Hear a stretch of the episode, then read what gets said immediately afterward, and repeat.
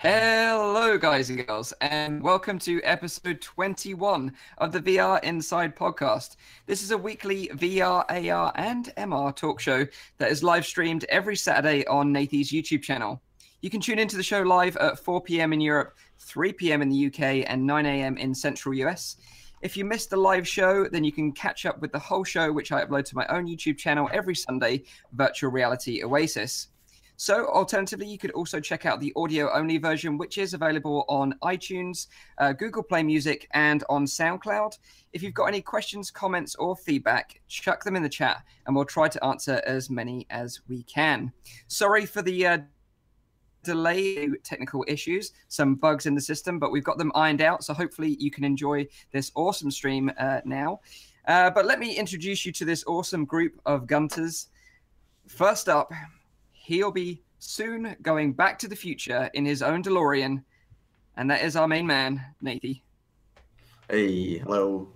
Good morning. Also there with a fresh haircut as well, looking sick. Yeah, you guys like it? Let me know. Bye, Rowdy. See you, Rowdy. Wow.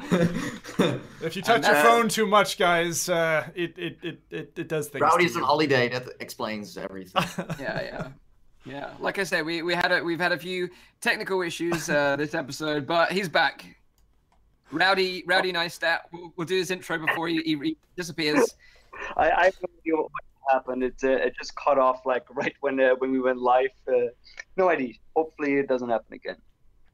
That's cool, man. But you're uh, you're away at the moment, aren't you, Rowdy? You're overseas. Currently in uh, in in Porto. I flew here with uh, with Ryanair. Excellent service. Uh, they brought me here in one piece. Uh, the only piece that they forgot was my luggage. my luggage is still currently surviving on the. I, I, this shirt I've already worn for three days. So uh, it's lucky it's only visual because the smell is currently not not good. You know. we're trying to make the best of it. It's my girlfriend's birthday today. We're trying to to make it count. You know, it's a 30th birthday, but um, Well, happy birthday to Rowdy's girlfriend. Everyone in the chat wish her happy birthday and uh, wish that Rowdy gets his clothes back because at the moment he's had to turn his pants inside out at least twice, which isn't I, cool. I'm I'm not wearing any pants. I'm not. I'm not wearing any pants. Like uh, you're only gonna see me from the waist up today. That's wise. Let's keep this PG friendly, Rowdy. Uh, next up, like Sebastian from The Little Mermaid, this guy loves to be under the sea, and that is Zim Talk Five. How you doing, Zim? I don't know if I'd use the word love in that statement, but I do. No? Oh no, it's uh, it's a love hate. It's a Marmite relationship. You know, love hate relationship of being under the ocean, Mike. Right, Uh, right. But yeah, I have spent a lot of time underwater. My fingers have gone all kind of wrinkly. You know, it's it, it's a bit like odd. a little prune. I, I'm I'm like a I'm like a very big prune. Yes. Yeah, yeah, nice. Uh, and last but not least, myself, the host of the show, Mike from Virtual Reality Oasis. In today's episode, we're going to be talking about obviously Subnautica, Beat Saber, The Inpatient on PSVR, MR headsets have recently had a big price reduction, and Vive controller thumbsticks. So uh, we've got a busy show for you guys, but let's start off with what everyone has been up to this week. Let's jump in with Rowdy first, just in case he has to fall out and disappear. So come on, Rowdy, what have you been up to? We're all intrigued. The, the inpatient, uh, a fun game actually. Uh, I, I like like many of you guys already know. Like I like story-driven titles. It's much less gameplay. I mean, the the thing that I've played so far, it's not. There's not a lot of actions required, but it's very cinematic. It's very story-driven. I kind of like those kind of things. Um, and then another title that I've played that's also very story driven is, is Contagion. Uh, I think we're going to maybe talk about that a little bit as well. Uh, some other people have played it as well. Uh, I'll leave that to someone else who probably knows more about it than me. But yeah, it's a it's a fun zombie story driven kind of adventure as well. Uh, it's only a demo that is out at the moment, but it's, it's worth checking it out. And I hope that the developers take that concept also a little bit further.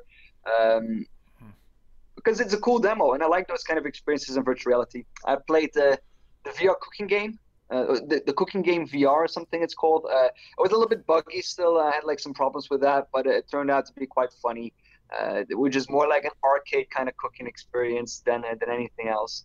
Um, and then what else did I? I I played uh, Survive, uh, written with Okay. a one and a three.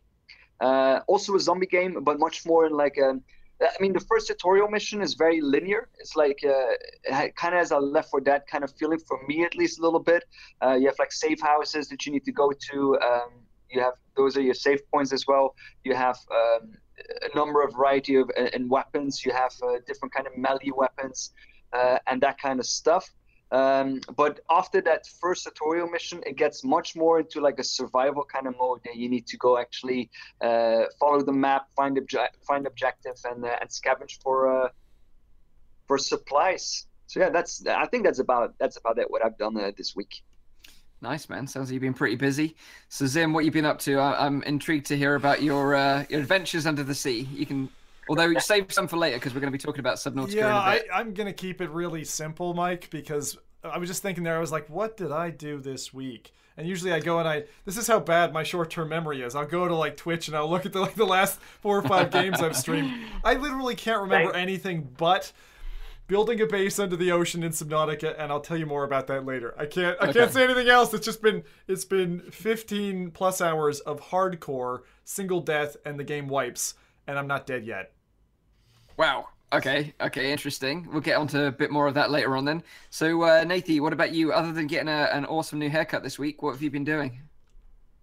Hey, well, uh, thanks for that again. Um, I played Contagion as well. Um, as Rowdy said, what are they going to do with it? We'll see. Um, to the full might be an interesting one a contagion is a very old concept, by the way. It's like an old game. So they recently decided to just bring a new one, hmm. one built from the ground up for VR as well, not just a part of VR uh, uh, uh, title. It's it's nice, but in the end, it's a demo and it's very polished. So we will see. Game is going to offer, you know. Um, decided over demos, I would say. Always see what comes after because I mean demos are always like you know back in the days where you had like an Xbox or a PlayStation you had those demos like wow and then you played the the actual game it's like eh, you know so mm-hmm. but uh yeah that's one to look out for and the Contagion uh, demo is totally free so uh, it's available on Steam if you want to check it out the perfect sniper uh 50 50 I yeah, I don't know I don't know about that one. Uh, if you if you are interested, I got a review up of that one. But uh, that one, it's it's a sniper uh, simulator with a good storyline, but it's it's uh, fairly disappointing, I would say. That's a shame. At least I uh, played VR chat. of course. I, uh, will spare you the details. Yeah, Okay, well, uh, I've actually had like a super busy week this week. I've been doing tons of stuff, so I'll go through it because there's there's quite a bit. So first off, on Tuesday, I went to XR Connect in London, which is a uh, sort of event hosted by Pocket Gamer, but it's for PC games, VR games, and mobile games as well. Uh, they call the uh, VR part of it XR because it represents uh, virtual reality, augmented reality, and of course mixed reality as well. So they, they refer to it as XR. Um, but yeah, it's like an event that's happening uh, in Helsinki as well, in London. I think they do one in California. Uh, but it was a kind of a, a cool uh, little show. It was quite small and compact, but very sort of personal. You know, you had a lot of time to talk to developers. So that was really nice. Uh, they also had loads of like interesting talks about how VR in industry is working. So like Land Rover Jaguar, for example, are taking it and using it in their sort of demonstrations of their new vehicles and stuff like that that they're making. Um, how AR can help uh, manufacturing plants find defects and check uh, trains, for example, because train drivers have to do like system checks before they drive a train. So AR glasses were helping them do those checks.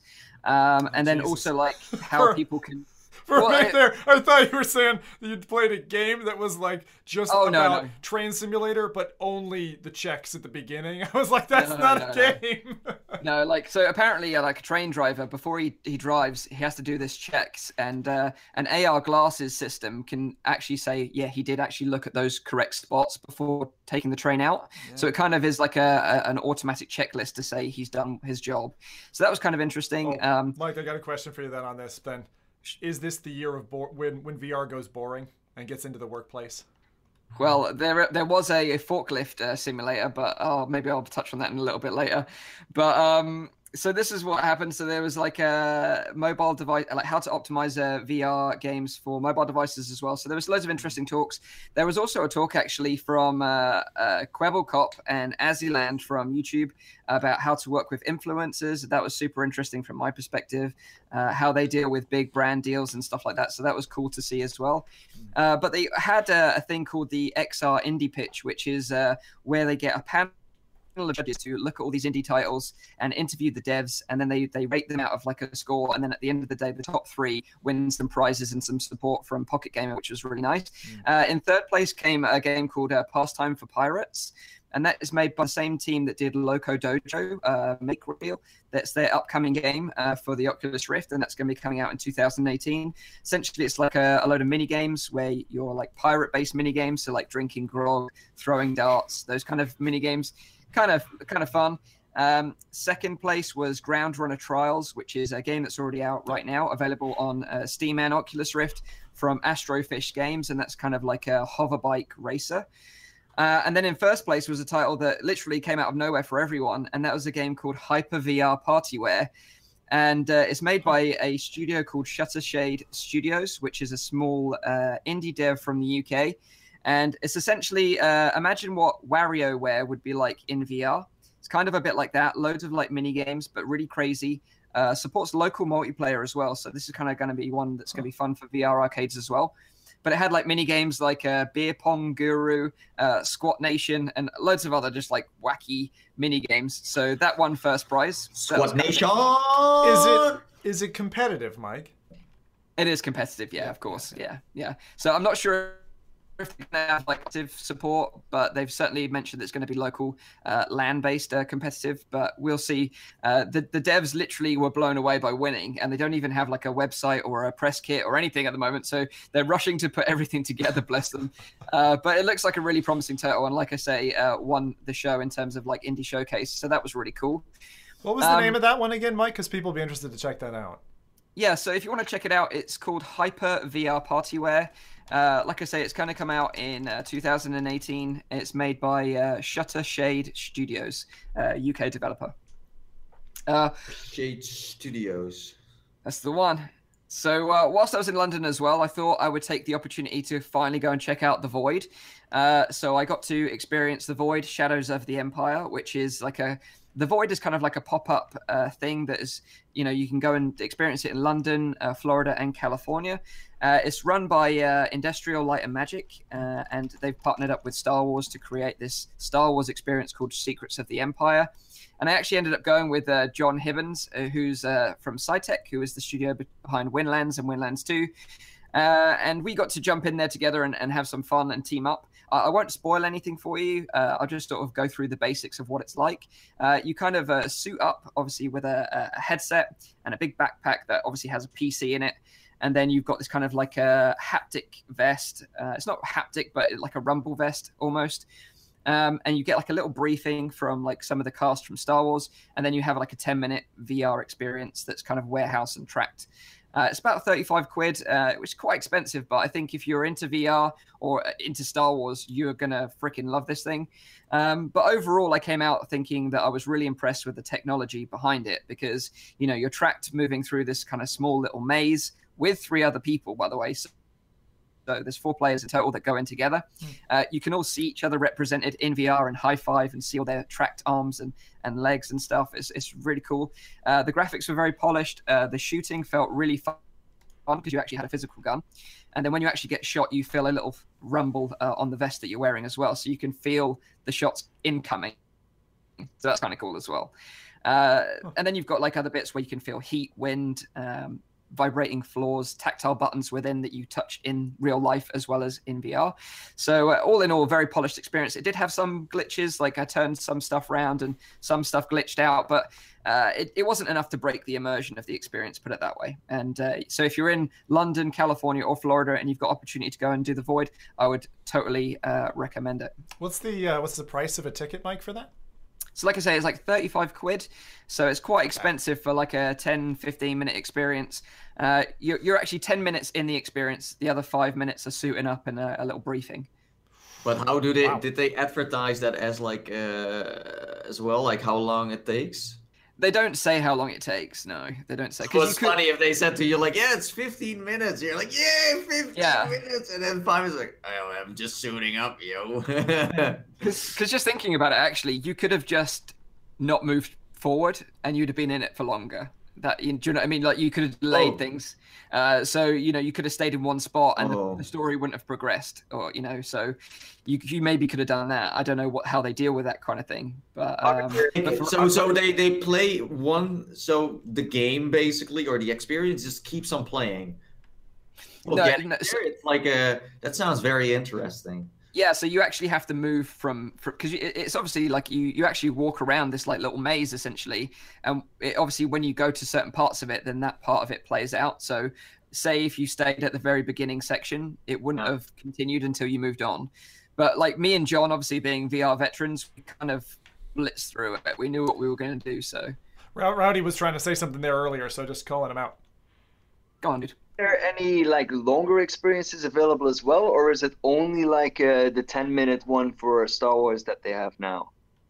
Well, they, they also do a Ghostbusters one, uh, which some other people that we, you know, uh, part group have, have checked out. But I think they're all kind of 10 minute experiences. Like if you want to go for something longer that's more warehouse based, there is other stuff out there. I can't remember what it's called now. Um, but there is a, a, an experience in London as well. I think that is a VR warehouse scale experience that you can go in for much longer. But for the Void, it's only 10 minutes. But it's very, very polished uh, and it's a it's a I- worthwhile. I'd so be interested in in definitely doing a warehouse sim post the Vive Pro launch and the Hmm. new base stations. When that combination is out there, give them a month or two to get things sorted, then I'm into it. If they can base it on that technology, I want to I want to know what that's like cuz my room is not 10 by 10 meters. No. No. Oh, before And we go to the next subject, like, how was the resolution of those? Yeah, so this is the thing. Like, they don't, you don't know what headset it is because it's kind of covered with all this plastic, and uh, a lot of people were saying it's a custom headset. Uh, I, I don't know if it is or not, but the resolution was great. The graphical quality was great. Um, you know, it, I wouldn't say it was a leap above what we already have. It was kind of parable to maybe just a touch better. Um, but you know, the whole overall experience with the visuals being completely tether, tetherless and interacting with other players in your physical space and moving around a physical space it just added to the, the immersion. So the, the the graphical the graphical fidelity of it and the resolution was probably like the least of your worries. Everything else was what made it even more impressive. Um but yeah so that was a great experience. And then when i came back home i also spent a lot of time in vr at home as well. Uh, i checked out the cubism demo which was on zim's recommendation actually. Um, and uh, it was a great recommendation and uh, very cool indeed. If you haven't heard of cubism uh, i definitely recommend to go check it out. It's a, it's a demo as well um, but you can download it. It's not available on steam or oculus. You have to download it from the devs website which uh, we can put in the description or something like that later on. Um, but essentially it's like a puzzle game with a very minimalist art style. Uh, you basically have to put shapes into like a little uh, receptacle shape you know 3D to it Tetris, isn't it? It's 3D Tetris. yeah, it's, it's 3D Tetris essentially. But the last the last puzzle had me stumped for like 40 minutes. I was literally going insane over that last puzzle. So uh, if you want like an hour's worth of puzzling experience, the first like you know 15 minutes will be for the first uh, like you know few puzzles, and then the last half an hour, 40 minutes will be on the last one because you are going to get stuck on it for sure. Yeah. Uh, Subnautica, obviously, because we're going to be talking about that later. I actually went back. This is you're going to blow your minds. I actually went and played Jumanji VR, uh, and that was because I, I was listening back to last week's show, uh, which I do, uh, sadly. Uh, when I'm driving to work, I listen back to the show to see, you know, what we can improve and, you know, bits and pieces. Uh, and I was listening back, and, and Zim criticized me for slagging off Jumanji because he was like, "Dude, you haven't played it," and I was Yeah. like, I was like, you know what? Fair play to you, dude. Like, yeah, all right, I haven't played it, but Give it looks it bad. So I'll give it a go. So I actually paid four quid of my own hard-earned cash to play this game, and oh my god, I was so right. Uh, it, it is just so bad. Like, you can finish this in 15 minutes. It is literally one level. So you're paying four quid for one Wow. level. Uh, the gameplay is just repetitive and dull. The uh, the voiceover acting is just like comical, comical how bad it is. Uh, the movement felt really janky and awkward, and then at the end, you can like scream out Jumanji to finish the experience, and then it just restarts and you can play it again. uh, and the screaming part was basically the best thing, right? I mean, seriously, That was the best thing. It's kind of fun. yeah, the best thing actually was like the the rock is like mini rock, right? And then you can actually pick up a rock and smash the rock over the head with a rock. so that's the kind of funniest thing I, I got out of it. Like, it was awful. Like four bucks on this detection hunt. I, I have a lot of respect for you, but on the other side, now we will see more of these experiences because of you. Yeah, that's, that's right. Well, the thing is, this is kind of thing. It's kind of an ethical comment here. Like, I was thinking about refunding it, but then I was like, well, I've done a video on it, so is that right that I should get a refund for a game I've done a video on? I couldn't quite work out in my mind, so I was like, you know what, you can keep my four bucks. You know, enjoy it. Buy yourself a latte from Starbucks or something. Um, so, so that, that was my week. I've had a super busy week, um, but yeah, I'm excited about this week's show, and obviously we can move on now to our first topic, which is, of course, uh, Subnautica. Uh, for those that don't know anything about Subnautica, which I didn't know anything about Subnautica until this week, actually, um, and it's a, a title by a, com- a studio called Unknown Worlds Entertainment. It's been in development for actually about five years now. Uh, launched in early access on Steam in 2014, but since then the devs have been like adding more and more to the game, and more importantly, really listening to like the community feedback about what they want, which is fantastic. And um, they finally launched the game on the 23rd of January. It's obviously available as a flat game or a VR game. They've added VR uh, to it. Uh, but it's really cool that they've listened to the community and they've really kind of modeled a game based on what they wanted. And the, the feedback so far from the full release is that the community are really happy with what they finally got as a package. Um, but you guys uh, uh, have tried this out, so what I'll do is I'll check this over to Zim because obviously he's he's got some interesting story to tell, I'm sure, and he's doing something mad in Subnautica. So go on, dude. Before we deep into it, jump into the deep more. Tell me what you've been up to in Subnautica. I'm, I'm intrigued to know. Yeah, well, I think the first thing just to mention is they had probably the best and worst launch party that I've seen for a game yet. Uh, to Right. let you guys know the background, I've been playing Subnautica since early early access. I was backer 1,500 out of the first 10,000 who actually funded the game. And Wow. if you have that, you have this little plate you get in the game that you can attach to the hull of your ship or in your base or whatever. So there's a few things to mention. They did this whole live stream on Twitch, uh, which was awesome. It went for two hours, and it was started like 40 minutes late. There was no audio. They had Sacriel, who's a really famous uh, Twitch streamer, along with another fellow who I can't remember his name. They had like all the main Subnautica guys, like the co-founders, the whole dev team there, like drinking wine and stuff. But audio issues all over the place, a little bit like our start of the show today.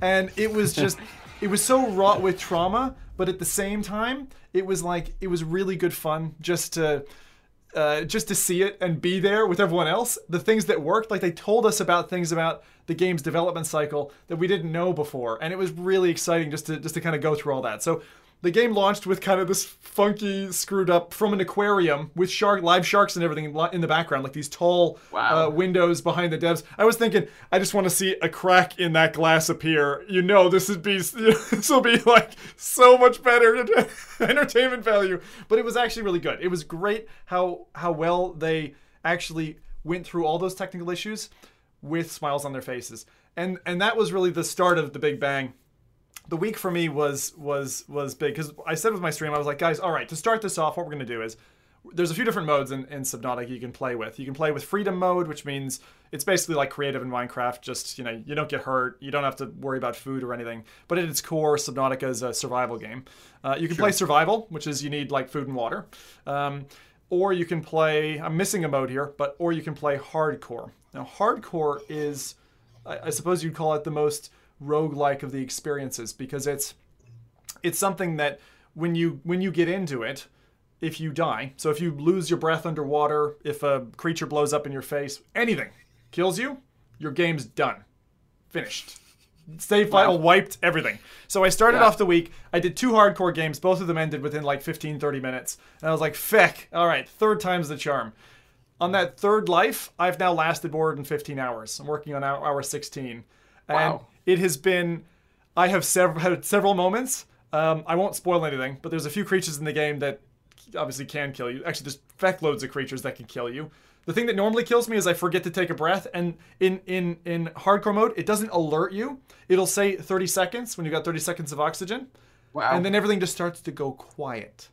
Wow. And that's the 10 seconds to like, shit, I need to be at the surface. So it is an incredibly. The, the thing about Subnautica, I played it ages ago.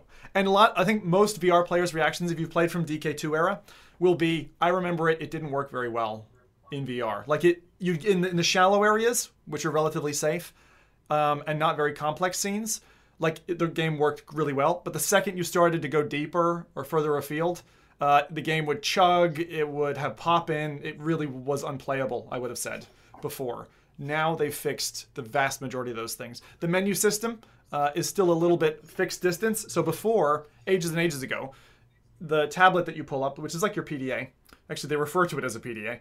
Um, it's in front of your face at a fixed distance, and it's like if it's slightly uncomfortable to read the text, you it moves with your head. So it's like I want to get closer. Uh, at a certain part in the game where you get a ship, you can actually move your head closer to it, so that alleviates that. But they've said to me actually in a tweet responding to some of my hype about the game, they said we are going to be focusing on VR as a next step, and we're going to be bringing a VR patch. So that's a really nice thing. But right now, it's for me, it's an absolute hmm. must buy. Honestly, and this is a reaction I was kind of saving to say here, but for me, this game has moved from like this creative open world survivalist game, almost felt a little bit like DayZ, especially now that I'm playing it hardcore. It feels very like DayZ because one death and I'm, I'm gone. But it's moved into this sphere, which is the game has brought me so much tension and terror. Like, I've never felt this scared to die, even in real life. And I've been through a school shooting. I've never felt this scared Wow. to die. And my audience and, this, and that we're watching, we're going through the whole thing together. And I don't even want to play anymore because like I'm gonna, death is around the corner and I'm gonna lose it all. And you, you you have to do it's literally 15 hours of work to get all the unlocks, get to that point. But the kind of things you can discover, I can't I can't give away any of the secrets because the game is Sure. the story that used to be kind of like bolted together. They brought in a full-on writer and all that. Amazing. Like Resident Evil 7 is now below this game in my book for horror Wow. and story. Wow. This is a more complete horror story experience. Fucking incredible that what they've done.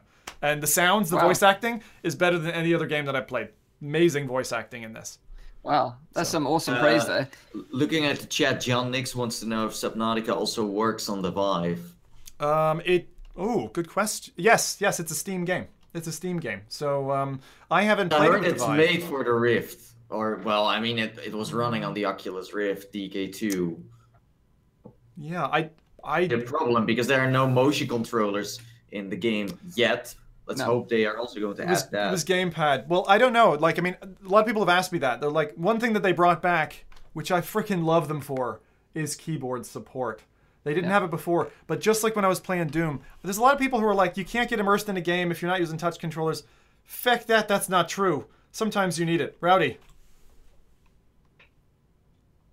For me, that's still strange. Like that, I really want to get those motion controllers in there, and I, I agree with you that it probably plays better with a keyboard.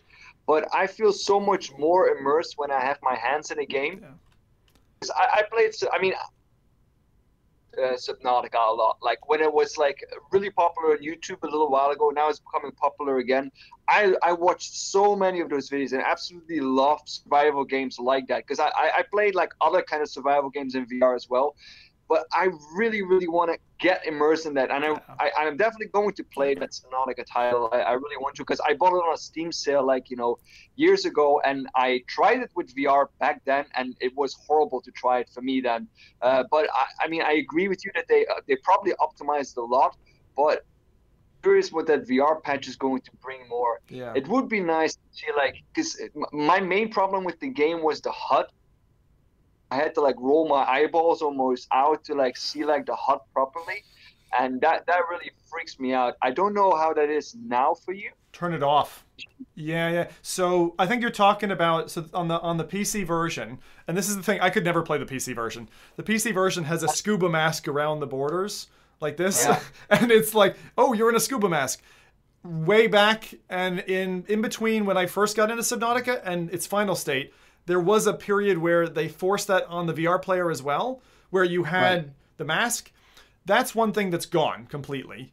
Um, Yeah. But the HUD and the HUD elements, there's quite a few on the scene, And the big, if you are into Subnautica, F6 is your savior. You press F6 to cycle through the options, and I find myself going from taking all the HUD elements off, including, you know, oxygen level and health. I just try to remember that, and so far I've survived 15 hours. You turn all that off, the game is incredibly immersive to the point where it's scary being in deep water anywhere. It, it, it it's terrifying. Immersion breaking to have so much HUD in your face. That's what you're saying I'm, I think in a hardcore way. Yeah, yeah. Well, I mean, look, it's a, it's a it's a PC game with a VR fork that was the VR fork was native. So hmm.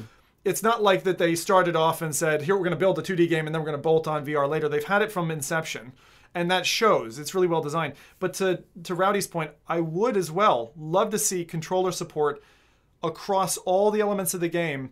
I just don't know if at this stage of the dev cycle they're going to put that much resource in to go full track controller support because there's a lot to build in. I would imagine. Um, they are Yeah. on Um, Unity though. They're on Unity, so shouldn't be that. Honestly, I'm a little disappointed this this didn't came any earlier. They could have just launched something with VR at least, because I mean, a better like like improvements in the end. And now they're like, okay, so we launched the game, now we're gonna do it a little earlier, in my opinion. But well, it's totally Yeah, playable. yeah. I mean, I I mean, don't know they what you're knew commenting this, on. like they they from the start they already started to figure out that Subnautica worked great with VR. People didn't work great, but people were still going in there from time to time to check it out and see if anything else. in their defense, uh, they have had VR support listed on Steam for quite a while because I remember that I bought this title together with the Ark Survival Evolved, which also has VR support. Worse, like I mean, back then it, I, I I tried it. I, that was one of the few games. I had a frame rate of like game, and it was not my computer that was like uh, freaking out. It was just not optimized for VR, and no, nothing of the controls work in that game. And I, I, I played Subnautica back then as well, but also wasn't really an idea. It was one of those like VR support titles that were out on Steam yeah. Yeah. that were not really that interesting for me. Those originals were great, right? Ark was terrible, right? The other one that I, th- I would say from that era is Euro Truck Simulator 2. Why they haven't turned their VR branch into the main branch so that they could put multiplayer in that, that would have sold shed loads of copies. But I spoke hmm. to them on the phone and, and they said, well, we've got half a guy who's doing the VR branch, and to be honest, we need to put him on other stuff for the 2D. I'm like, you're not looking to the future. You need to think about this, guys. And I, I'm surprised that that team hasn't VRified at this point because they could have spent the last three years cashing it in. And they just whoever Yeah. there's whoever is their business development manager needs to get fired. So did you uh, play much uh, Subnautica, Nathie? You play much of this one? No, it's not really my kind of thing. You you know, I'm usually uh, a guy who likes to play a game where it's like kind of point to point, and this is more like you can just do whatever you want, and Yeah. and the, the survival thing is kind of it's kind of intense. It's just that It's not sandbox anymore, actually, Nathie. I'd actually say that just to guide you towards it because the story is The a story spine, and it is node based. Although you can pick like different nodes because you find Sure. these other life pods and you can kind of go what signal to signal. It's very cool. Just give it a give it a go. I'd Yeah. say. I think you'd like Yeah. it because it is but a little back bit in the more days, it linear. was kind of like you could get lost in what you uh, wanted to do. So back then, I wasn't really into it. Yeah, But back- yeah, I, I know. Like I've seen the trailer and also some some stories about like uh, from other people that played it so far. I'll try it. I'm just like, app, work on the VR support, uh, talk to the community, see what they want, uh, loop it back, and and try to discuss it together. Just say that again, Nathie. Your your audio broke up. like what they should do is like plan out a roadmap to get onto Reddit, talk to the community, and see what VR support people really want and what prove. Or, You know, it's just kind of vague right now. We are going to work on it. Like we are in in the in the very popular days of VR at this moment. People are like hungry for more uh, stuff to play, and uh, Subnautica is still around in a lot of people's heads. So this is a moment to act, you know, or at least uh, look around and see what people want. Also, a Paradise DK said that says that it's also uh, for the Vive. So yeah, Yeah, like, fa- it's certainly, like next level for sure for this game. Cer- certainly from my point of view, like, uh, you know, I played around 10 to 15 minutes just to see uh, what it was all about. But uh, for those that don't know, you, you start off, you crash land on a, on a water planet, basically. Uh, you're in a little life pod, and you have to go and explore the depths of the sea, collect items to repair uh, your little ship, and you know um, gather resources and stuff like that to survive, essentially.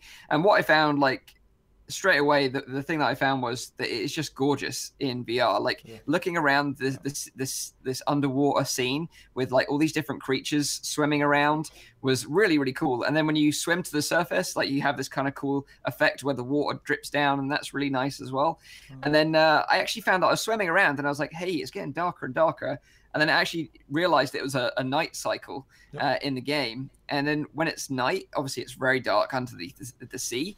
So all these like creatures were like glowing different colors, and the the the, the sea floor was glowing in different colors as well. It was like almost magical. Uh, so uh, even on a visuals uh, standpoint alone, I would say it's a really cool experience and worth checking out but I, I, did sort of echo the same issues when it comes to like VR implementation, and that it, I, I, had to use a, a, controller, so I was using an Xbox One controller, and that worked uh, fine, you know, to a certain degree. Uh, but like you said, there, Zim, the, the menu system was just way too close to my eyes. It made it kind of a bit uncomfortable to read stuff. Um, but I'm sure, you know, the devs are going to listen to all this feedback that the community are driving because there's the, the whole sort of discussion on the Steam page is all from the community giving them this feedback as well. So we're not the only ones saying this. So I'm sure they will make it better over time. But it's definitely one that I want to uh, experience a bit more. Um, there was a couple of performance issues in the menu. I don't know if you had the same issues, Zim, uh, but once I was in the game, it was actually fine. Uh, in the in the menu, like yeah, yeah, uh, yeah, yeah. I did actually notice, and that's new. I, I, like before you load into the game. Yeah, yeah, it, it ran really badly, um, but as soon as I was in the game, it ran fine. Yeah. Um, but yeah, I'm sure I'm sure these issues will get ironed out, but definitely one that I'm looking forward to going back to. Uh, I'm not probably going to do what Zim is doing with the hardcore mode.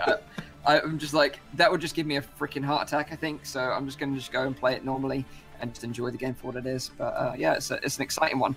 Uh, but if you want to pick that up, uh, right now they're running a 10% discount on Steam, so you can pick it up for 17 pounds and 54 pence in the UK, and in the US it's 22.49 dollars. So if you like the uh, sound of that and uh, crawling around and exploring the, the bottom of the ocean, then go and check it out. I gotta say one thing before we finish.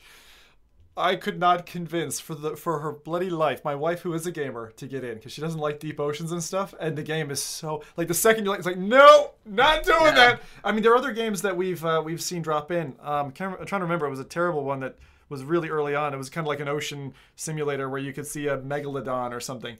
Um can't remember the name now but those games where you're like suspended in the ocean. And then there was that recent yeah. uh, VR education one that we Operation Apex. Operation Apex. Yeah. So if you yeah. if you like that kind of environment, Subnautica like amplifies that tenfold, and it gives you things that are just.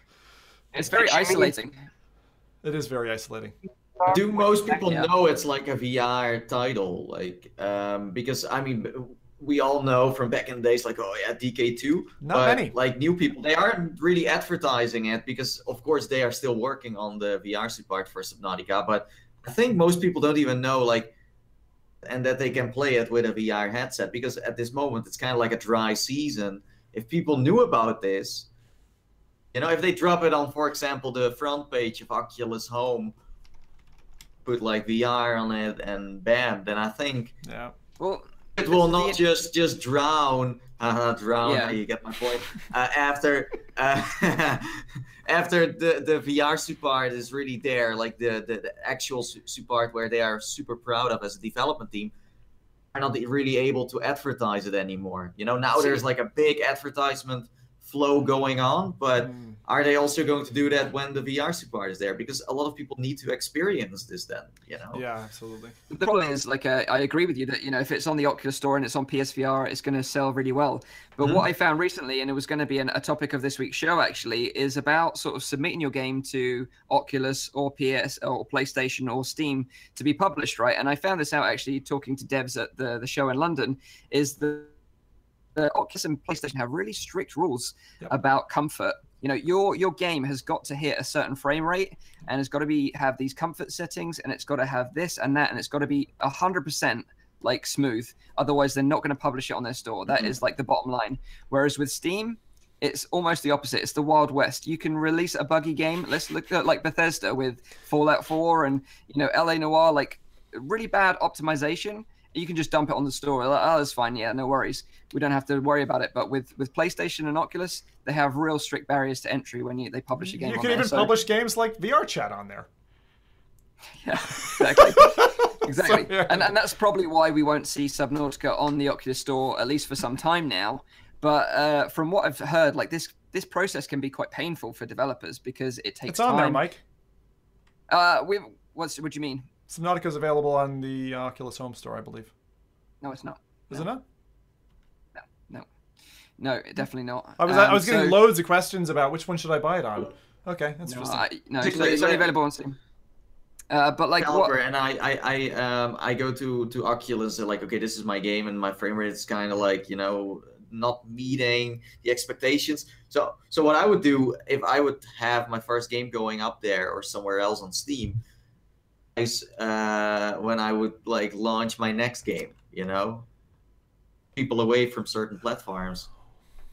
Well, the, the, the thing is, what it, what it sure, like everyone wants their game on PlayStation VR. the- that's the- the sure. thing is, at least you know when you're buying a PSVR game or an Oculus title, it's going to run nice. Hundred And, percent. and, and that's and that's the difference. That's and really think, important as a buyer as well, isn't it, Mike? Because I mean, hundred percent. we've talked about this before. Like, if I, Yeah. I will choose sometimes to go with a slightly lower resolution on PSVR to play a game that runs glass smooth. No, I totally agree, and this is the thing. Like, uh, so devs were saying it's a bit of a long cycle for the you know submission. It's got to be reviewed by a person. They give feedback, then they change it, then it goes back again. So it can it can take months, and that's why I think generally you don't get release dates for Oculus titles because sometimes it's really loose, and this whole reviewing process takes a lot of time. But what they would they they've done recently is implemented a tool for developers to test their games themselves, so they can actually. I am sorry to interrupt, but Petey has said that uh, Subnautica is on the Oculus Home Store. Oh, One Zim. Zero to Mike. Let me uh, double check here. I don't know, like, we- maybe we need not. ver- but we need I, to I verify- know what I was thinking of. Actually, it Wasn't wasn't that at invisible all. because- It was uh, it was Sprint Vector, and actually, I think we both skipped that, but we've played that. We didn't talk about that at all. Yeah, yeah. But so like uh, this tool that Oculus have uh, announced recently, it was going to be a topic of the show, but we'll just slip it in there quickly now. It essentially is a way for developers to run their game through the tool, and then they don't have to submit it for a, a physical verification by Oculus. So it should streamline the submission process for devs now, which is kind of cool. Um, but yeah, did you find the the answer, Nathie? Is it on Oculus Store? Yeah, yeah, it is. It is on the Oculus Store. Uh, uh, that's surprising. I think it's it's on there for a while. Then you know, it's not since this week. No, it was. Okay. It was. It was Yeah, it's hosted and it was. Um, it, it was up next alongside. What else was new this week? Um, because I saw its little icon. That's what I had in my head, and that's why I was saying it, Mike. Because I obviously didn't buy it there. I bought it years ago on Steam. But um, as I said, people were asking me like, which platform? And that's a really interesting question to answer. It's like, what platform would you prefer to have a game on? My answer to that, as just kind of an inherent general rule, is whatever platform it started on is probably the one where it's going to run the best. So Yeah. like Steam is probably the best. And also, if you flip headsets, say six months from now, you're better off having it on Steam, right? But uh, a lot of the Yeah. Oculus Home titles do perform better if, if they were launched there Mm. and run, you know, through that natively. I'm really surprised actually, and to be honest, like uh, I actually bought it out of my own money on Steam, so that's why I'm surprised. I was gonna say because Uh, you're I thought- whitelisted, aren't you? I would have had access to it through Oculus anyway, so this this is why I didn't Oh, well. believe that it was on the Oculus Store. So yeah, I figured that's they- why they, that you you yeah. checked it. Yeah, yeah, weird. We There move you go. on. I uh, I'm wondering now because they have have strict rules now. We don't know the rules exactly, but ex- maybe this explains why there were so many soft uh, locomotion wise on Oculus Home for a while. Could well be, yeah, because the comfort option, the, the comfort thing was a real uh, thing in their mind. And, you know, they're, they're a bit lax with it now. Like they're they're letting more games in. Like Onward was one of the big ones that first opened the floodgates for like smooth locomotion and, and things like that. But uh, I think they realize that that's what the community wants. You know, and, and if that's what the community wants, well, you got to give them what they want at the end of the day. And if if if, if they finally uh, at Oculus Connect have on stage someone saying like, "Hey, uh, there are actually people who like to play Onward. Can we have an applause, please? It's coming to Oculus Home." You know, then like finally understanding what's going Yeah. on. Yeah. Yeah. So uh, we shall move on to our next topic, and that is Beat Saber. And this is a title that's come out of nowhere, really. Like I didn't see this one coming. Um, but imagine in your mind if you had Audio Shield, uh, box VR type game where you're shooting or fighting, like little uh, sort of notes coming towards you, then just replace those shields or boxing gloves with lightsabers. That is essentially what Beat Saber is. Uh, it's developed by a really small studio called Hyperbolic Magnetism. Really cool name, by the way. Oh, it A. I didn't know that. That's fucking awesome. Yeah. Hyperbolic magnetism. Yeah, a small indie game studio based in the Czech Republic, which again is really really cool. Uh, they've previously worked on mobile titles, so um, you know doing a lot of apps from the App Store and sort of mobile games, and now they're working on their first VR title, which is Beat Saber. So if you can kind of like imagine that the blocks come down towards the track, towards the player that match uh, a song, and then you have to slash those to sort of hit the beat. Kind of uh, best described as a mashup between Guitar Hero and Fruit Ninja. That's kind of a good way of describing it. Um, but yeah, like uh, what I saw in London actually was a lot of devs, mobile, and then moving to VR. But but anyway, uh, yeah, Beat Saber looks like a really interesting game. We're probably playing the trailer now, and it looks uh, super cool. Oh my god, it looks amazing. I love beat. I love beat detection games, and it's just it's the kind of thing that like you know it's going to be bloody hard. Like I like hard music Yeah. detection games and all that. Like Thumper is what it immediately reminded me of, but it's very different, Mm. of course, because you've got the motion controller support, you know. But the directionality of it, like having to hit those notes, my god, this is going to be not easy. Yeah. This is going to be fucking hard. And it's Yeah. physics based too, and that's something new. You know, you need to hit Exactly. those blocks in a way. Yeah. Talking about Yeah. mobile VR games, uh, Fantastic Beasts also came out. Yeah, and it Mike did. and I played it at Oculus Unwrapped. I, I really liked it. I was like, hey, uh, this video, because that's basically what it's tracking too, right? The PC, and you can see that there. Nathan, you might want to get closer to your mic or something. I think it's cutting out. It's about every Yeah, every second word audio is, is is breaking we're up, losing yeah. it. Sure, how much you heard of my story so far? Try to start over. beginning. Yeah. talking about mobile VR games, Fantastic Beasts uh, just came out as well. Um, funny enough is um, Mike and I played it at Oculus Unwrapped. We did. Yeah. Did or at least I did. I'm not sure about you, Mike. Yeah, I liked it. Um, Yeah. You know, it was like a 360 video with 3D elements in there. Hmm. I thought it wasn't that bad. I enjoyed it. To be free, so now we have the same story again. Yeah. Movie. The movie has been out for a while, so buying a ticket doesn't really make sense here. You see it coming to Steam and also Oculus Home, as far as I know, and is, and yeah. and uh, the reviews are actually, you know, they're destroying and I think most people are right. You know, it's just not meeting the expectations of what people want Hmm. play. So I'm not sure what you guys think about that. Well, before we go back to Beat Saber, we'll touch on it quickly because, like, uh, my wife, I don't know, you people that watch the show will know that I've mentioned my wife is like the biggest Harry Potter fan ever. You know, she's been to the studio tour like a dozen times. She watches the films like almost on rotation every week. Uh, and uh, when I told her we'd we'd experienced like the uh, Fantastic Beast thing in London, she was like super hyped for it. And I said, well, as soon as it comes out, I'll fire it up on the Rift and you can check it out, see what you think. So she checked it out and she was really loving it because for the first time ever, she could actually be in the Harry Potter world, you know, the wizarding world of Harry Potter and yeah. experience that and having a wand. And so for us, maybe that are kind of VR veterans and maybe not so ish- interested in Harry Potter, it's kind of like a pass or like a maybe.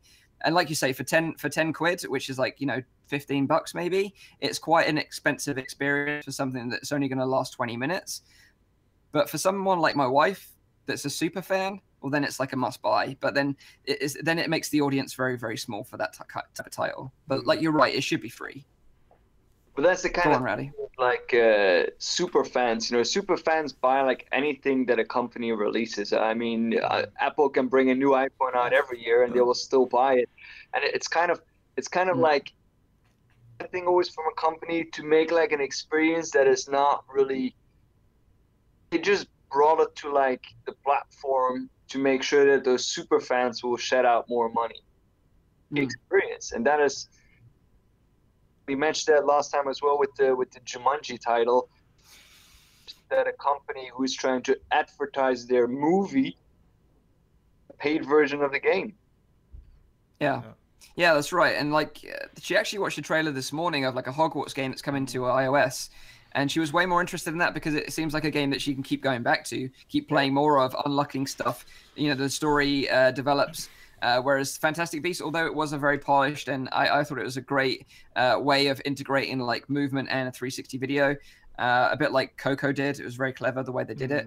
Um, it's just, it's just, it's just not enough. It- you know, we want more essentially. So I think they're on the right track. I think you know Warner Brothers are doing the right thing. You know, they they made it at least with uh, Eddie Redmayne's voice, and they did put a lot of effort into it. So I admire them for that. But like you say, being paid, uh, I don't know how much I agree with that. But for the super fans, it appeases them. But for everyone else, I, it's just they're gonna miss. They're gonna pass this one. And for my two cents on the movie tie-ins, I think you get what you pay for, and I kind of feel like movie tie-ins do well either at the low end or the high end. In other words, you get a demo or a taster type experience, like a go watch the movie, and maybe that should be free or a couple of bucks or something, just to help fund the project.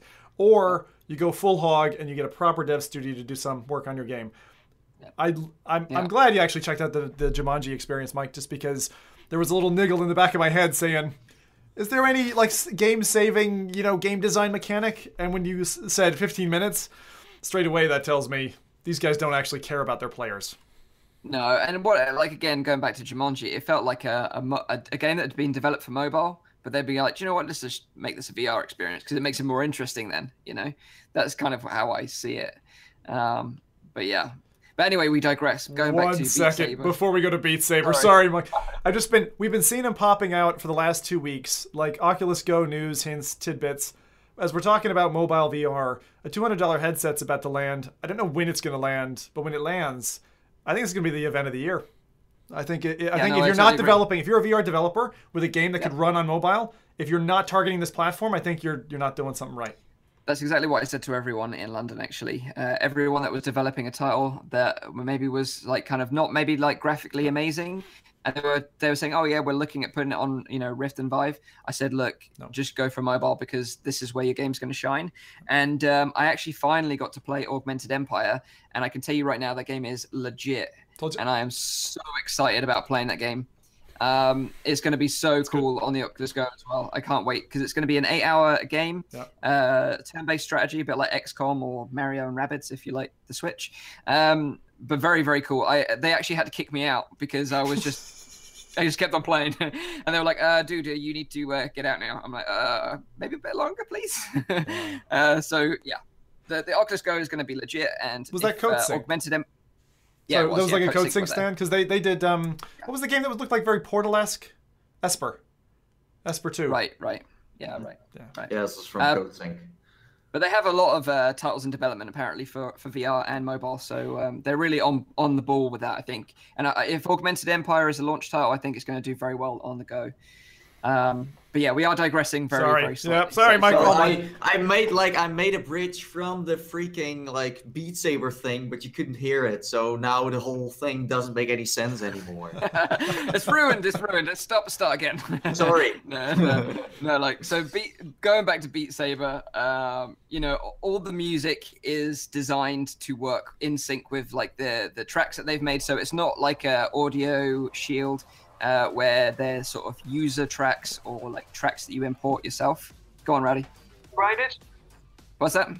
Is it copyrighted, or can people make videos on that on YouTube without it's getting not claimed? It, it's not copyrighted from the music that I've seen in the trailer, so it's nothing obvious that I recognize as being a, a, a, track. So hopefully not, but that's that's obviously key. You know, it's a, it's a problem for us as as content creators because when we create content using copyrighted music, then they get flagged and then they get demonetized, and all the monetize all the money goes to like the people that made the music. Uh, so or you go to jail. yeah, or you go to jail. so, but uh, no, it, it's a, it's a problem for content creators, and Mike, you're absolutely right to point it out. Yeah. It's one of the things. Yeah. Like I love I love all, all the music beat games, but I, I basically can't play them on my show because copyright. Oh, Everyone's it. like, "Oh, For play you- you- play Britney Spears." I can't. yeah. It's just not good music, sorry. that someone made, but uh, that that's the only thing you can really play in the end. But I agree. But I think there there must be a way to uh, cover this uh, on on YouTube. Really Also, I like this to the channel. You know, Yeah, absolutely. Um, and, and you know the devs I think are going to be uh, putting out some early access Yeah. stuff for content creators anyway, from what I've heard. But all the music that they've uh, added to the game uh, is handmade for the levels. Uh, the goal is to make players uh, dance and just get into like the zone while cutting those cubes and avoiding the obstacles. Uh, each cut is strongly supported by like sound effects and visual effects to enth- em- emphasize the, like the beats and the rhythm of the game as well. And like you say, like looking from the trailer, it looks really cool. Like you're a, a dancing Jedi smashing blocks. It just looks freaking cool. John Nick Uh, it's says it's like a guitar hero for drummers, or should we say Jedi's? Yeah, drumming Jedi's exactly. There's another game like this though. I, I'm maybe you guys can help me out. You have two like fat like whack a mole wands, and you're hitting beats in like a field. There's a field in front of you, and there's four levels of all custom music for the game. I'm trying to remember. It's in my Steam library, but anyone recognize the name? It's a it's a beat game like this. but Honestly, there's so many of those games coming out. there's like, a really good one. so It's one I would I would recommend. I just the the, the title isn't coming to my brain right many now. drumming VR simulator. it's not drumming. The only two obviously I know of are like uh, Boxed VR, which does more of a fitness but same sort of thing, and uh, an audio, Audio shield. Shield. Uh, but this game was going to have a single player campaign, obviously with different songs, and it's due for quarter one release in 2018. Will be available on the Rift, the Vive, and PSVR. So that's kind of cool. That's good. Oh, that's Uh, but I love like little indie titles like this that stand out and do something different. A bit like Cubism, another little you know indie title that just stands out, does something different. Whereas a lot of like some of the, uh, like I said, a lot of devs are going from mobile to VR. They're just they've never made a, a PC game before, just jumping straight from mobile to VR. And I think that's why we're seeing a lot of shovelware coming to the platforms as well. Like a lot of less polished games or just like wave shooters, for example. Hmm. Uh, we just want genre breaking titles. That's what we want, developers. Uh, and talking about genre breaking titles, we're going to be talking about The Inpatient on the PSVR, which was launched this week, uh, 23rd of January on the PlayStation Store. Uh, it's going to be available for $34.99 in the UK, uh, around 40 US dollars, and £25 to $30 for the physical release. Uh, I never understood why physical release is always cheaper than the digital release, but that's the way it is. Yeah, I don't get that. I, I've No. never understood that either. Someone please explain that to me. No, it's, it's a mystery that we will never know. And a lot of times, Mike, you can get it first. You know, if you like buy through Amazon or something, Yeah. it'll show up at your door like a day early uh, before release. yeah. So I don't know. I don't get it. Yeah, yeah, super weird. Uh, but yeah, like uh, the Inpatient is a psychological horror by Supermassive Games, which is set 60 years before the events of PS4 uh, PS4 title Until Dawn. I don't know if you guys ever played Until Dawn on the PS4. So fucking good. Yes, it is. And this is weird because you talked about Whoa, playing whoa, games. with- hang on. with We talking VR title now? Uh, Until Dawn, no, was the pancake version, I'm talking. version. No, I'm ta- okay. I was talking Rush of Blood. Un- Until Dawn, Rush Okay. of Blood on PSVR is way better than it looks. Anyway, Okay, so uh, I don't know if you played the original Until Dawn, then the normal PS4 game. No. Okay, because you, d you talked about like uh, playing games with your wife, and that was actually one title that I actually played with my wife uh, on the PS4, and we took it in turns, and like we talked about like which path should we take, or should we make this decision? Should we kill this character off? And it was kind of it was a fun experience to play with her because she never normally plays games to me, so it was kind of a fun experience. Uh, but this is set before the um, that game, which was like a, basically a load of teenagers go to the woods. Uh, typical horror slasher type movie tropes where they slowly get killed off one by one, but you kind of control the events in your actions and But this is connected with Until Dawn then. Exactly. Yeah, this is set 60 years before that title, Hmm. and obviously this title is a PS4 exclusive, uh, and as well like Until Dawn, uh, Rush of Blood was another spin-off VR title that Zim's talking about, which was a shooter, right, Zim? it was a rail shooter. So you're basically on a, a roller coaster, and Hmm. you have to shoot things around your scene uh, with this kind of mad, almost like a barber shop, you know, quartet kind of guy. And the acting in it is really, really good. But if you're looking for a game that's like a horror game, but it's kind of on rails. So if you're on PlayStation and you wanted to play, um, what was the one? Something something Mine Ride, uh, which is a game you can get on Steam. Ghost Ghost Shooter Mine Ride um, on on Steam, which is quite good. An equivalent on PlayStation VR is the Rush of Blood game, which I thought was actually really good. It was a launch title. I'm surprised Yeah. at how good it was. But whereas uh, Rush of Blood was a, a rail shooter, uh, the Inpatient focuses on the story-driven content, which you know is Rowdy's bag. Rowdy loves story-driven content, as we know. He talks about it every show, and uh, and rightly so, to be fair, because story-driven content is the best.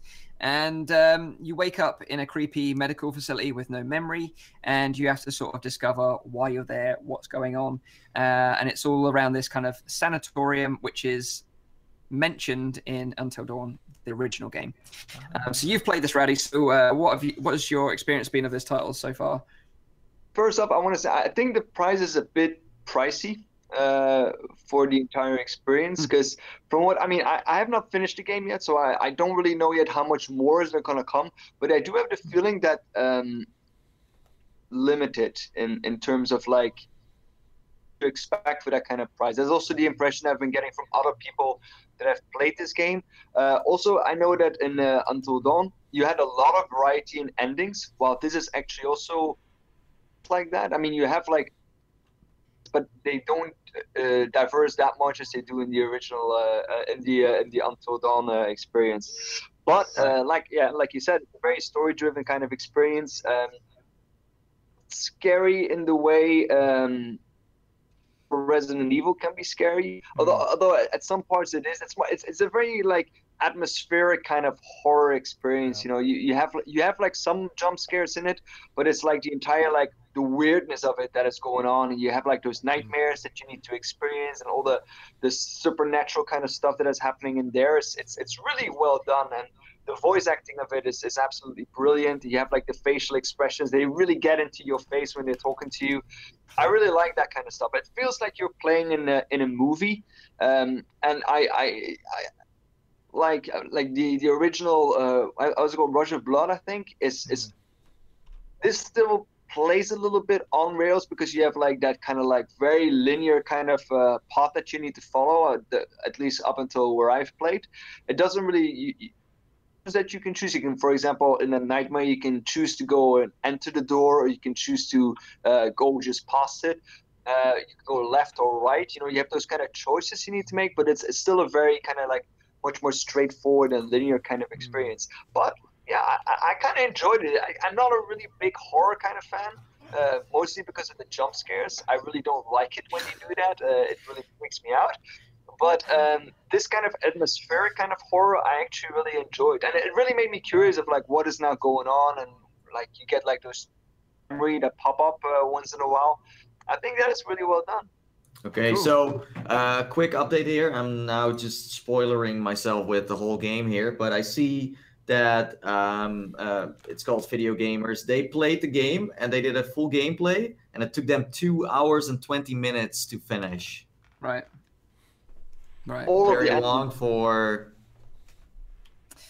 Yeah, I guess that's the difficulty with uh, games like this that are so like you know like it, it's graphically very impressive, uh, and like you said, ready about the facial animations being very detailed, uh, and it's just these games take so long to develop. Um, so short experiences, uh, it's difficult, isn't it? You know, two hours, but if you say it's two hours of gameplay that is solid and really, really detailed but and two hours is that two hours for the entire game, uh, both endings, or is that just one playthrough that is two hours? That's that's that's one uh, uh yeah one ending. Right, right. That's, so that's could... not that bad. Oh. Mm-hmm.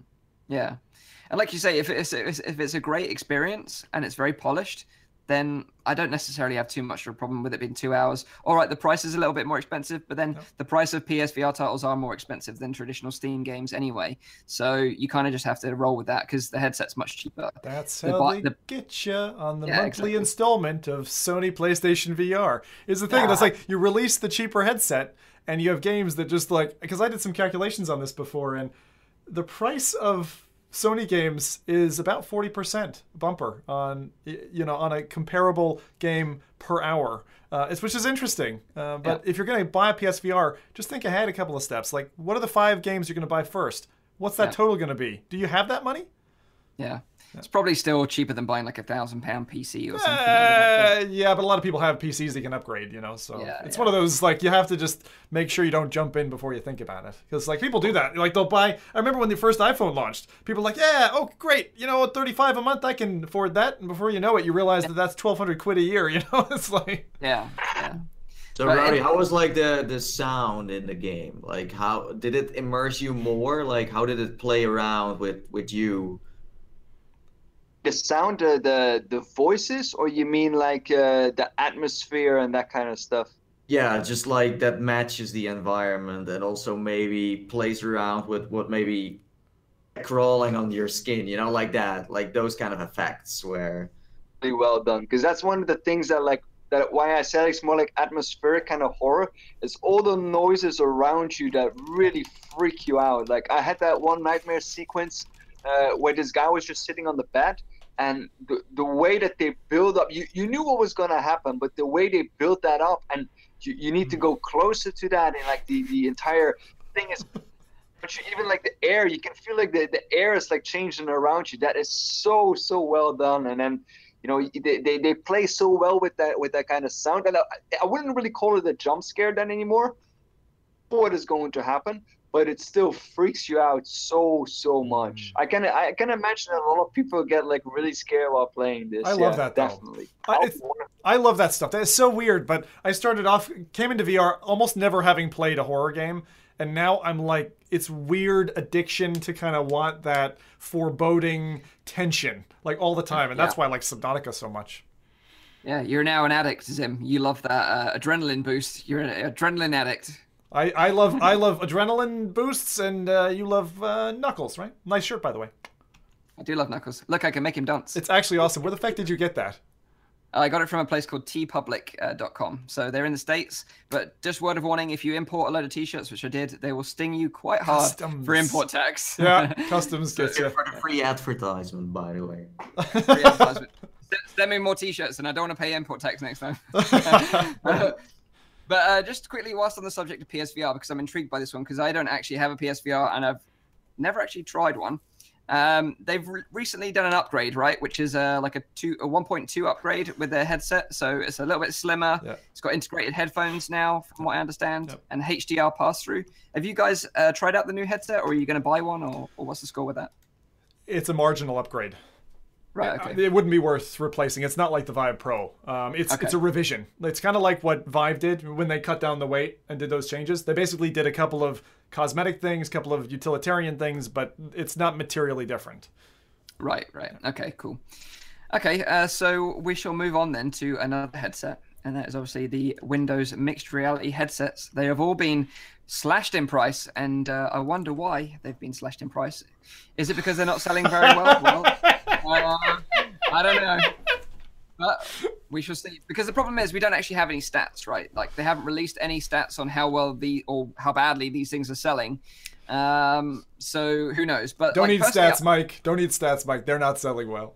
well, I do have some stats, but I'll come to Oh. that in, a- in Oh. a bit.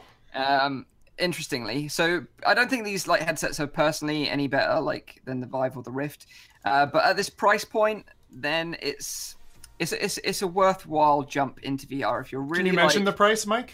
yeah, I will. So I'll come to all the Okay. prices very shortly. But like, obviously, the Rift is like 400 bucks. Vive is like 600 bucks. And some of the prices like available right now, like it did go as low as 219 bucks for like a headset with integrated uh, tracking and everything else. It's not too bad. Like if, if you're gonna buy one and it's half the price of a Rift, then at that price point, I would say, yeah, sure, go and check it out. If you're really on the fence about VR, You know what You they're doing? Their product managers have gotten together around a table and gone, guys, we're about to get creamed on the other side of our potential sales market by mobile VR when that hits. We need to change the price now. You know, because that they're going to get screwed by mobile VR. Yeah, no, I totally agree. And uh, so last last week they had a big sale, like a huge sale. It's like over now, but the the prices are still really low. Um, so the sale dropped prices of these Windows MR headsets down to two hundred and nineteen dollars. Um, but that is only in the US. Like the Europe and UK, like always, got totally screwed over, and the price didn't change. Um, so I checked the prices, like the current prices, like right now. I'll just quickly whiz through them. Uh, and weirdly, like if you want to buy one, go to Amazon.com. If you're in the US right now and you're thinking you're on the fence about like a Windows mixed reality headset, you got 200 bucks, go to Amazon and buy it from there. Don't even think about buying it from Microsoft because they have not reduced their prices at all since the launch, and that is just like awful. So here are the Amazon prices. So for the HP headset, $225. For the Dell, $249. For the Acer, $285. And for the Lenovo, $288. The Samsung Odyssey, obviously that's in a league of its own, and that is $719 or $499 from Microsoft. So Really? Quite, 499 from Oh. Microsoft, but for some reason it's bumped up the price on Amazon, whereas all the rest are cheaper on Amazon. Bitcoin. Blame Bitcoin. I'm blaming Bitcoin. No, Yeah. no, no. A question for you, Mike. Uh, this is a question because out of everyone here, we remember you going through the painful release of Yeah. your headset and bringing Yeah. that back to the store. What would you pay for the headset you tried, and which one was it again that you bought? So I bought the Dell, um, and that is 250 bucks. Um, so if that was like 250 pounds, so around half the price of the price of the Vive, uh, I mean half the price of the Rift, Yeah. then I would say it's a good start to get you in into VR. If you've got like the hardware, right? But still, I still can't get over the fact that I don't like the controllers. I hate the fact that it's got no audio. Uh, the display doesn't have any visual difference in my eyes as to compared to the Rift and the, and the Vive. And the, the there is no first party content available. So from Microsoft, they're not really supporting it. All the content available is through Steam or through using Revive on the on the Rift, uh, you know, platform. So you can play Oculus Rift games and you can play Steam games, but you know how well they're going to run, I don't know. But But but you know, you're one but of for the price, A Halo recruit. yeah, exactly, yeah. Well, if you really want that, Seriously, though, I think it's like not for gamers. 250, Would you do that? I think 250 is a really, really nice price. Super cheap. yeah, but that's only in the US. But let's say for US people, Yeah, then then then I, I would alright, say then later on go to like the like a, an Oculus or a Vive or maybe a Samsung Odyssey Yeah. or whatever. Yeah. I'm very happy. It's maybe I I'm not even sure if this is not selling well. Like a lower price doesn't say it's not selling well because this thing for 450 400 right it was like meeting up with with the rift and also other headsets but build quality and how much they they made it for is much lower so this this price they are now asking for yeah. But also, we haven't seen Microsoft come out the gates and say, "Okay, thanks for like supporting the platform, guys. You've bought our incredible headset. Now you're going to get like, uh, was it Forza Motorsport or a or a Gears of War in VR? Like we've we've we brought these excellent titles to VR. They're not doing that. So how much faith do they have in the platform? That's my question. And like when you look at the stats, like because Steam actually has hardware stats, right? So connected hardware to Steam VR titles. Well, this is the percentages of the Steam VR hardware. So 47.2% is HTC Vive. 46.1% is Rift. So it's almost like 50 50 Vive and Rift. Windows Mixed Reality, 4.3%. So that's pretty low uh, in terms of stats. And then you've got I'd 2. expect. 2.2% is DK2 still. People are still using the DK2 on the Steam platform. So, uh, you know, despite this aggressive, uh, you know, price strategy and everything else, it's, it's still not hitting the mark, I don't think, in my mind. And I think it needs that first party support from Microsoft to be a success. Because if they say, right, right now you're going to have Gears of War in VR, but it's only exclusive to Windows mixed reality platforms, well, then you've got me interested, Microsoft. Let me let me hear more. But right now, I'm not. I think um, just based on something I saw earlier this week, I actually think that the I think that the, the platform is good for developers on the go. There was particularly, yeah, but the the what, what are they called again? Um, virtual unicorns or something like that. Julie Heyde behind uh, VR unicorns. VR unicorns. Thank you. Um, they did a really nice thing with Microsoft where they did kind of an intro to their team and how a Yeah, dev on the yeah. go uses the headset. So I think that if you're a student who's learning Unity and you want to get into games, in other words, the, the actual creation of games, you're a level designer or something in, involving VR, again, Unity. Um, I think it's a really good way to go on, you know, be on the go. You can have the headset in a messenger bag. That's much better for you than trying to go for one of the powerhouses, you know, in terms Yeah. of development. Uh, and we and we have said this before, like these mixed reality headsets. When we were trying to figure out who these were for, Yeah. we said like these headsets are for developers. But now the price is dropping to like 250. I'm like, any low on a budget? No, they're for student developers. So if you are not a developer, it's a great chance to uh, get started Yeah, but because got it does work. It, it Yeah. maybe not as, but for 250. Okay. yeah. honest there. If, of course, the price, like as you said, when you had one, you said like, but this is fairly expensive, and there are other things out there that are much better. Yeah, Rowdy, go for it. The- thing is, I agree with that, but at the same time, a lot of people that are interested in VR, they're not gonna go the cheap way. I think. I think when when they're interested in VR and they want to get into, the first thing they're gonna look up is what is the best VR headset that I can buy. Mm. Price will become a second thing. It's the same if you look at like the Windows Phone. Mm. Still buy iPhones, even if they can't afford it. They buy it on like a monthly plan just save it because it's it, it is the, the recognized device. You know that it's it's supported, and those Windows phones. I mean, there are people that have it, but you can't compare it to the market of the iPhone. And I think that is kind of like the similar kind of thing with this. Yeah, It the Windows phones are awful, by the way. Agree on that, but it totally also depends on the person. Like, let's say if you are uh, 12 years old and and you, you can have a, a headset from your parents, it is this is what you can get, and otherwise you're not getting it. You know, and then Yeah. you know, for example, but if you're a little older, Yeah, you know, that I, I just work a few more extra months and uh, I will just buy that. I'm with Rowdy on that though. I've seen so many examples of audience members, people on, on, on my team who are in that age bracket of like 14, 16, don't have the cash for it. They would rather save up and go for the Rift than go for something that's shite. Go on, Rowdy. Yeah, have ever seen that episode of, of South Park where Cartman gets an iPad, or he wants an iPad, but his mom can't afford it, so he, bu- he buys like a really cheap one, like from Lenovo, and he's like in all states, and he puts like the, the, the iPad symbol on it. It's it's it's brilliant that episode. That's just what I had to. That's just what came to my Yeah. mind now. But still, I would like to invite everyone to give one of those mixed reality headsets a try.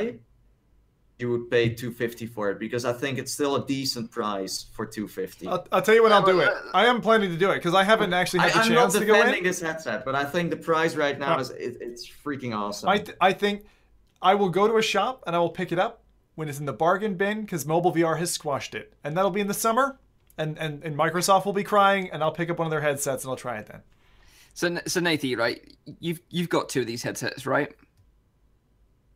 Yeah. Yeah, you've got like what the Odyssey and the Acer, the blue one. yeah. yeah. Yeah.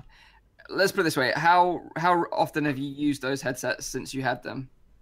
I've used the Samsung Odyssey a lot more compared to the Acer one because I, I the Acer one is like the cheaper version, the 250 one, and the Samsung Odyssey is basically the king of all headsets, I would say.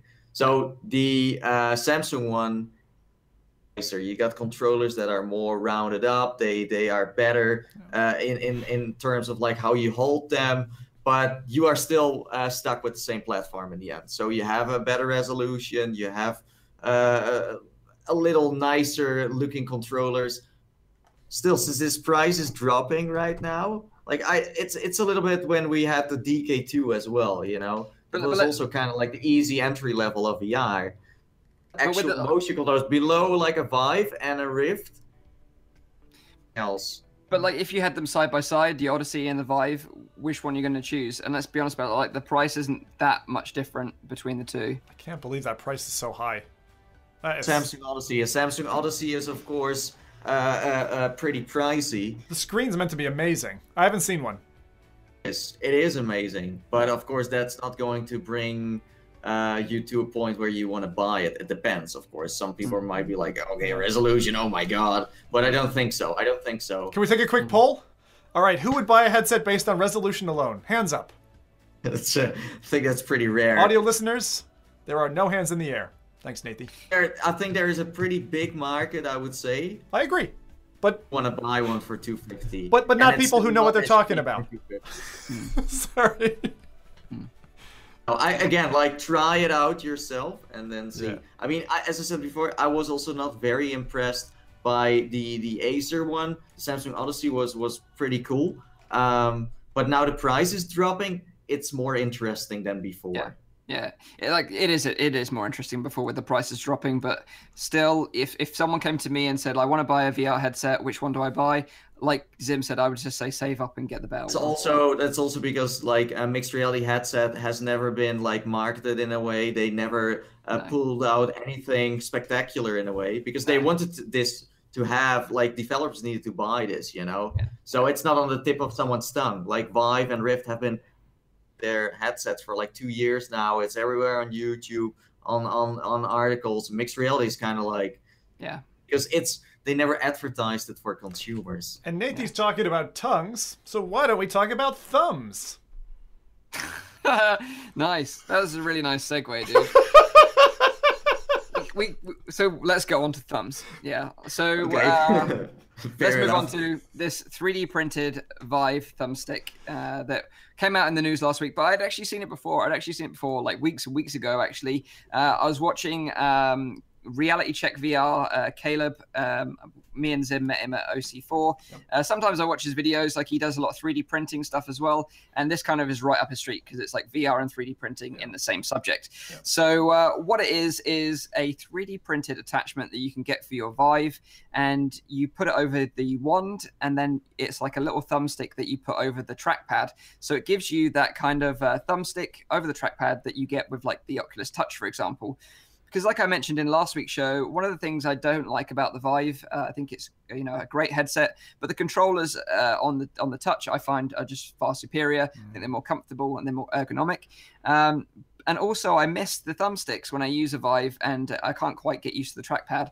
But this actually kind of solves that problem. Uh, we haven't actually tested it; we've just seen it. But uh, I've actually got access to a 3D printer, so if you guys are interested in checking this out, I could probably print some sets off for you and uh, and get them sent out to you.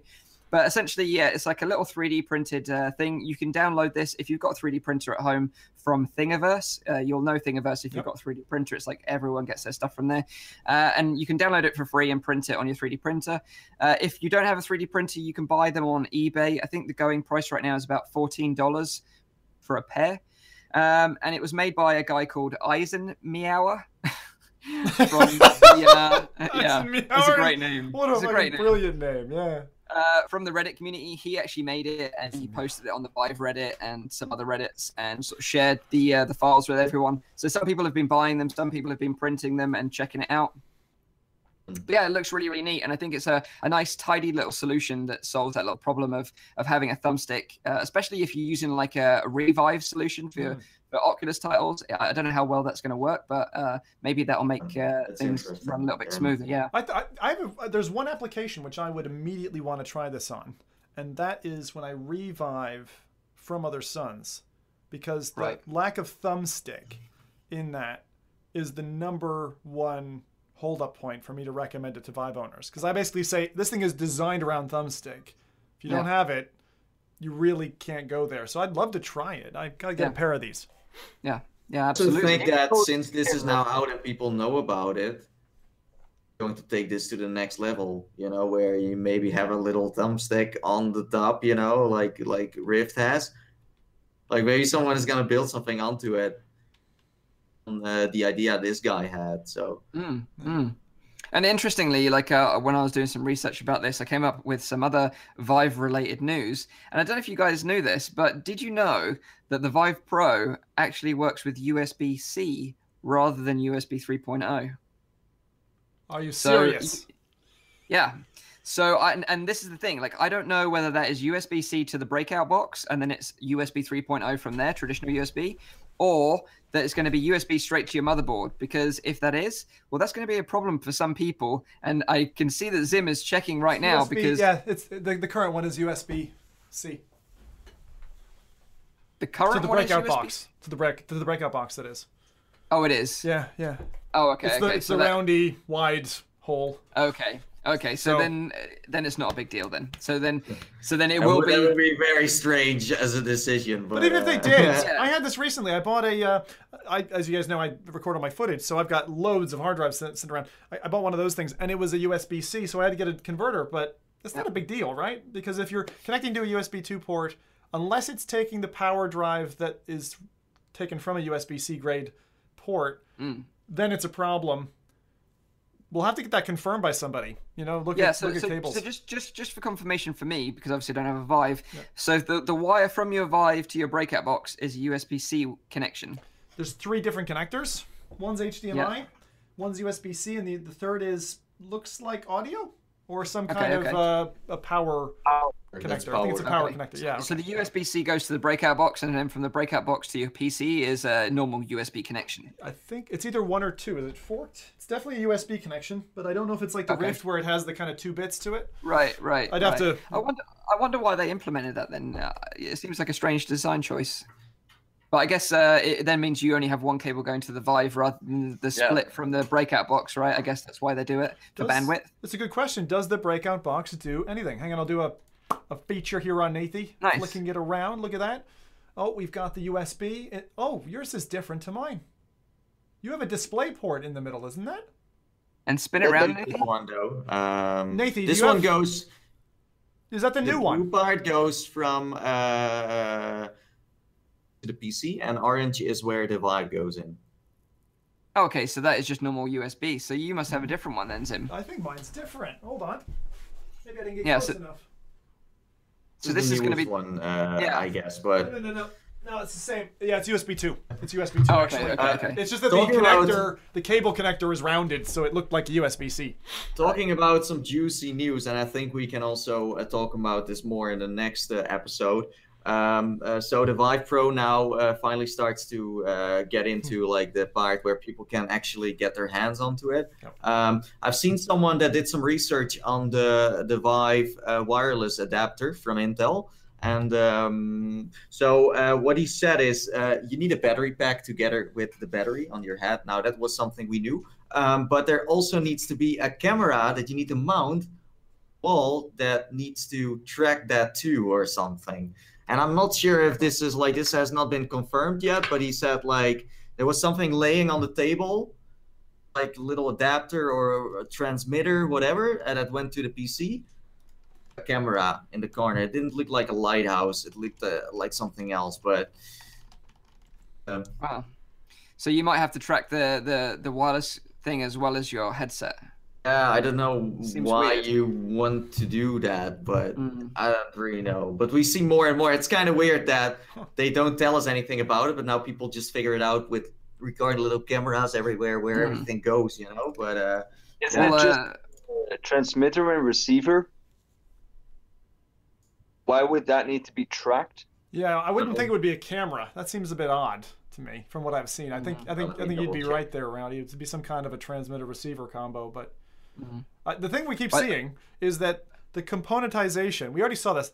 Anyone who's opened an original Vive box and opened up that sheet of paper, which has I wish I had the image, which has about 27 different little lines coming out of the box. Like these are all the components. Vive has never been a very tidy solution. It's not like an Apple product. Apple would never ship something that has 27 bits to it. Um, but but Vive seem to love it. They just love componentization. And you guessed it, Mike, before. And I loved hearing Tested uh, talk about it during the week, watching their coverage. But it's Yeah. like the amount of different bits and pieces. They're kind of almost going for this like modularization of the headset, which is really funny.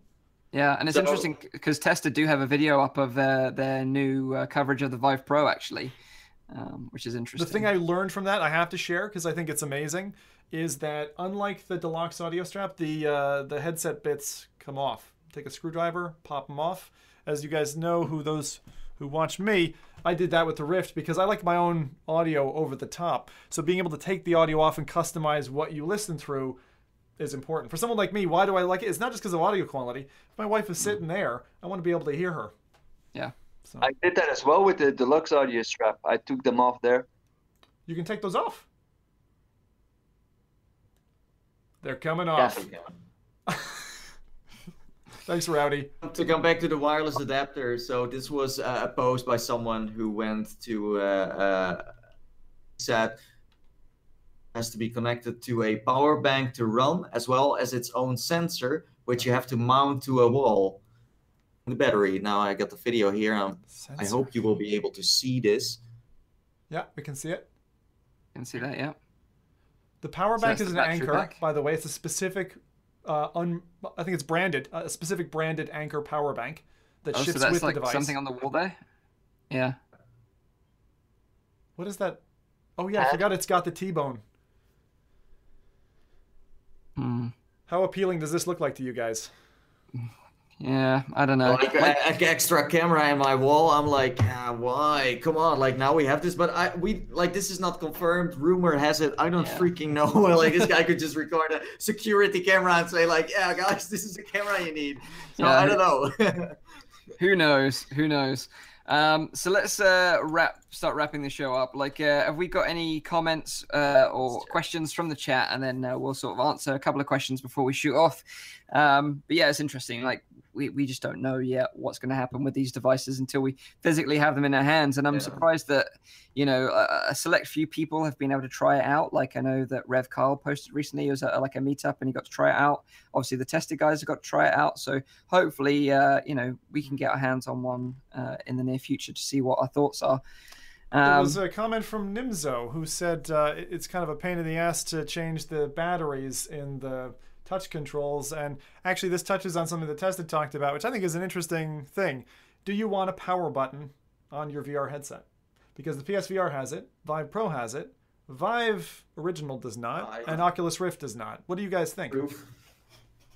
Do you care? Uh, I, j- I- I just turn mine off uh, using the, the Oculus Tray tool. Um, you know, if you're an Oculus user and you don't have the Oculus Tray tool, you should definitely check it out.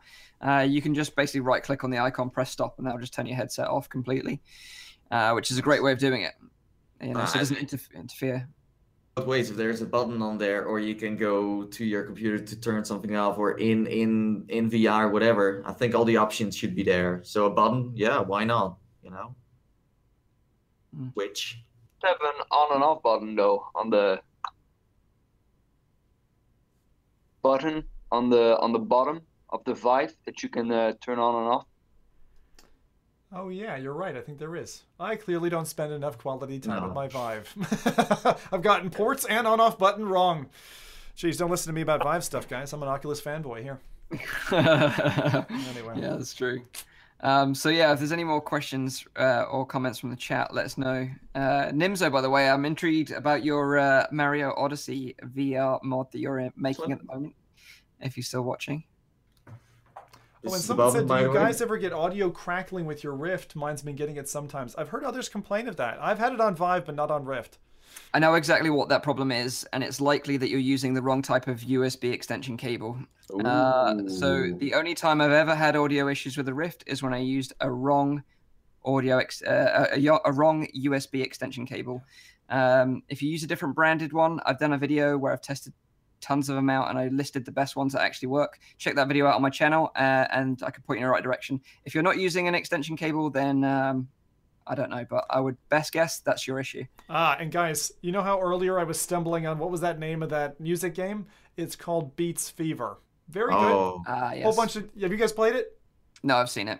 Yeah, I really liked it. Um, but if you're like, oh, I want to get into, you know, Beat Saber, then Beats Fever. it sounds very similar, but actually it's really good. So uh, Get the if you're into fever before stuff. you get your sleeper. That's what we say. Right.